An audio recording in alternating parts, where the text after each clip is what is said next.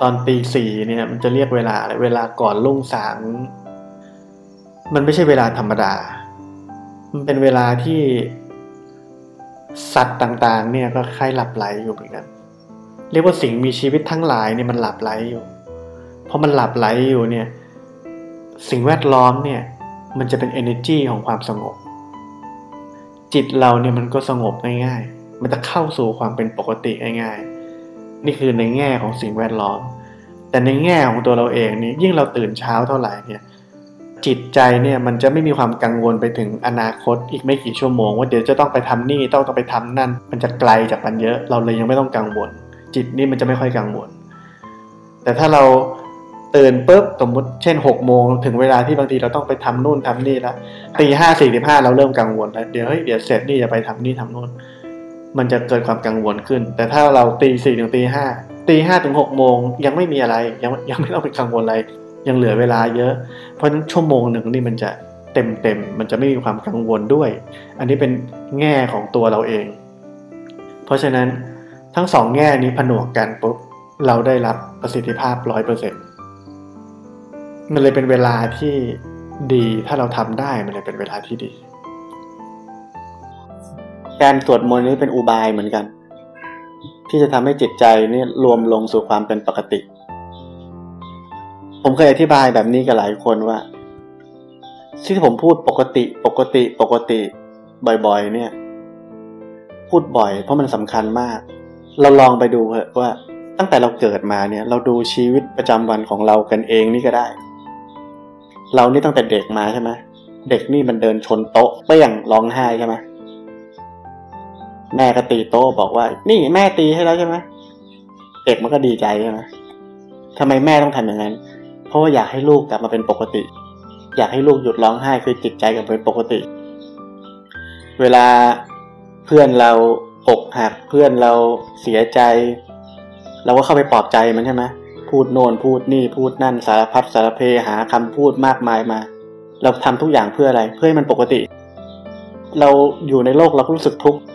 เราอยากจะหาความสงบจิตสงบใจบ้างก็ไปอ่านหนังสือธรรมะแล้วเราก็ปกติขึ้นใช่ไหมเหล่านี้ทั้งหมดที่เรากำลังทำอยู่ เพื่อเราจะได้กลับเป็นปกติ แล้วเราจะรู้สึกมีความสุข เพราะฉะนั้นพอยคือไม่ใช่ความสุขพอยคืออะไรความปกติ พวกเราทำทุกอย่างตั้งแต่เด็กจนโตจนถึงทุกวันนี้เนี่ย เพื่อจะได้รับความเป็นปกตินี่แหละแล้วเราจะได้มีความสุข แต่เราไม่รู้ เราไม่ได้สนใจมัน แม้กระทั่งคำสอนอนิจจังทุกขังอนัตตา พระพุทธเจ้าสอนสิ่งเหล่านี้ให้คนเข้าใจว่าโลกเป็นแบบนี้ โลกนี่มันไม่เที่ยง มันเป็นทุกข์ มันเป็นอนัตตา พระพุทธเจ้าสอนให้เรารู้ว่าธรรมชาติ เป็นแบบนั้น เราจะได้ปล่อยวาง ให้รู้ว่าเราทำอะไรไม่ได้ มันเป็นแบบนี้ ถ้าเราอยู่ในโลก พอคนไปศึกษา คนไปฟังเรื่องแบบนี้ คนเขาก็เป็นไง ปลงลงใช่ไหมคนทุกข์อยู่ก็เริ่มปลงใช่ไหม พอเราเข้าใจว่าอ๋อพระพุทธเจ้าที่เป็นศาสดาของโลกเนี่ยท่านบอกไว้แบบนี้ เราก็เริ่มเนี่ยยอมรับความจริงใช่ไหมเรายอมรับความจริงแล้วเราก็เป็นไงปกติใช่ไหมเพราะฉะนั้นคำสอนทุกอย่าง ไม่ว่าจะเป็นคำสอนแนวจิตวิทยา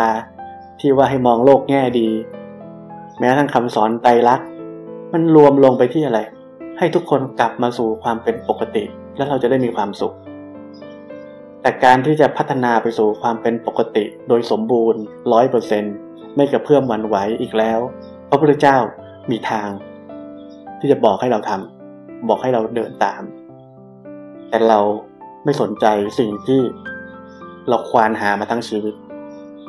เนี่ยมันมีแค่นี้เองอะถ้าโลกนี้เข้าใจแบบนี้ก็ไม่ต้องมีใครทะเลาะกันแล้ว นักปฏิบัติก็ไม่ต้องทุกข์แล้ว ผมเห็นนักปฏิบัติเยอะแยะทุกปฏิบัติไปก็ทุกข์ ทุกเรื่อย ทุกไม่หยุดเลย ก็มันปฏิบัติไม่ถูก มันไม่เข้าใจว่าปฏิบัติไปเพื่ออะไร เป้าหมายการปฏิบัติเราคืออะไร เราต้องเห็นอะไร เราต้องรู้อะไร เราต้องรู้จักอะไรกันแน่ เรามัวแต่ไปครีเอทอย่างงู้นอย่างนี้อย่างนั้นขึ้นมา เรากำลังสร้างตัวตนใหม่ขึ้นมา ตลอด เราไม่ได้เห็นเฉยๆ ไม่ได้ค้นพบความจริง เรากำลังสร้างตัวตนใหม่ ๆ ตัวตนของนักปฏิบัติ ตัวตนของคนที่ต้องดู ขรึมดูเป็นมีภูมิธรรมก็ได้ ดูเป็นนักปฏิบัติ อะไรเงี้ยไม่ใช่แบบนั้น ในเวลาที่เราไม่สบายมาก ๆ เนี่ย แล้วเราจะปฏิบัติธรรมยังไงเนี่ย ในความเป็นจริงแล้ว ที่ผมบอกว่า นาทีทองของนักปฏิบัติธรรมใช่ไหมคือเวลาที่เราปกติอยู่ เพราะฉะนั้นเราต้องใช้ช่วงเวลานี้เนี่ย ฝึกปฏิบัติธรรม ฝึกให้เห็นความเป็นปกตินี้ไว้เนี่ย จนวันหนึ่งเนี่ยความเป็นปกติเนี่ยมันเป็นพื้นฐาน เป็นรากฐานของจิตใจเนี่ย แล้วเมื่อความทุกข์มันเข้ามา จิตใจเนี่ย มันก็ยังเป็นปกติอยู่ มันมีความทุกข์แต่ว่าจิตใจนี้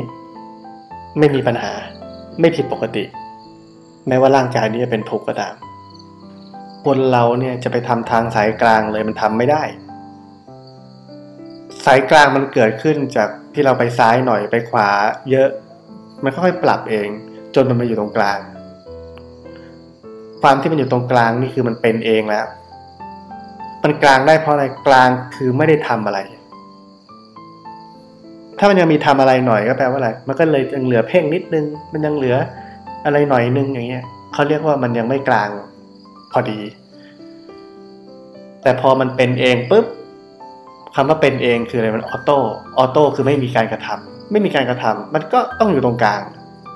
เพราะมันไม่มีเบี่ยงเบนเลยซ้ายขวาไม่มี เพราะมันไม่มีใครทำอะไร เป็นธรรมชาติ แต่ในช่วงที่ยังต้องมีการทำอยู่ มันก็เลยต้องมีนิดนึงนิดหน่อยคล้ายๆว่าหาสมดุล มันจะเรียนรู้มันจะหาสมดุลของมันเอง การปฏิบัติธรรมเนี่ยในที่สุดเนี่ย มันไม่ได้ทำอะไร เหมือนกับที่ผมบอกว่า ถ้าเราปฏิบัติธรรมไปเรื่อยๆ ในช่วงแรกนี่เหมือนเราต้องปฏิบัติธรรม เหมือนเราจะต้องมีการทำอะไรบางอย่าง เช่น เรารู้สึกว่าเราจะต้องหมั่นคอยรู้สึกตัว เราจะต้องหมั่นคอยเช็คอารมณ์ว่าปกติอยู่ไหม เราจะต้องหมั่นคอยเดินจงกรมนั่งสมาธิ แต่พอถึงวันหนึ่งเนี่ยที่ความปกตินี้เนี่ยมันกลายเป็นเหมือน